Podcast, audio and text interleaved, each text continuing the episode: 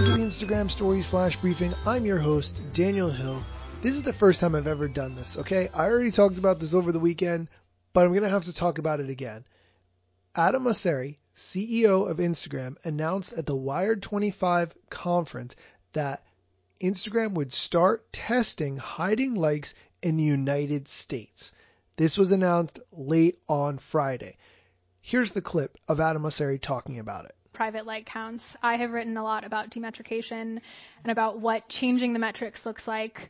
Um, where does Instagram stand on that right now? So right now we're testing uh, making like counts private, so you'll be able to see how many people like a given um, uh, photo of yours or video of yours, but no one else will.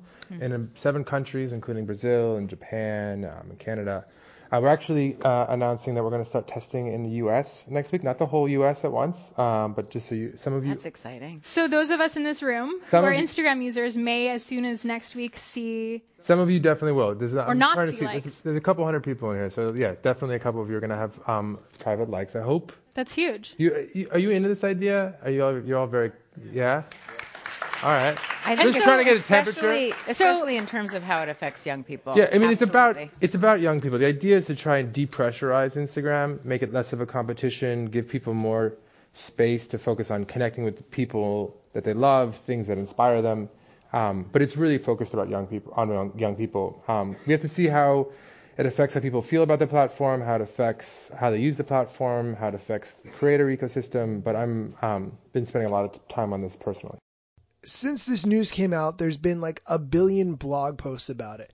One of the more interesting ones that I came across said that Nicki Minaj will no longer be posting on Instagram after they remove the likes because she tweeted, quote, I'm not posting on IG after this week because they removing the likes.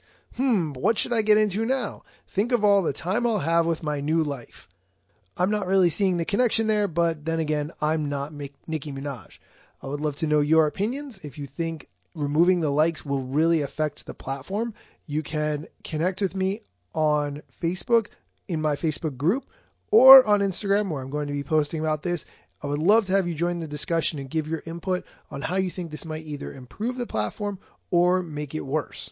Really open to your opinions. That's it for today's flash briefing. Thanks for listening.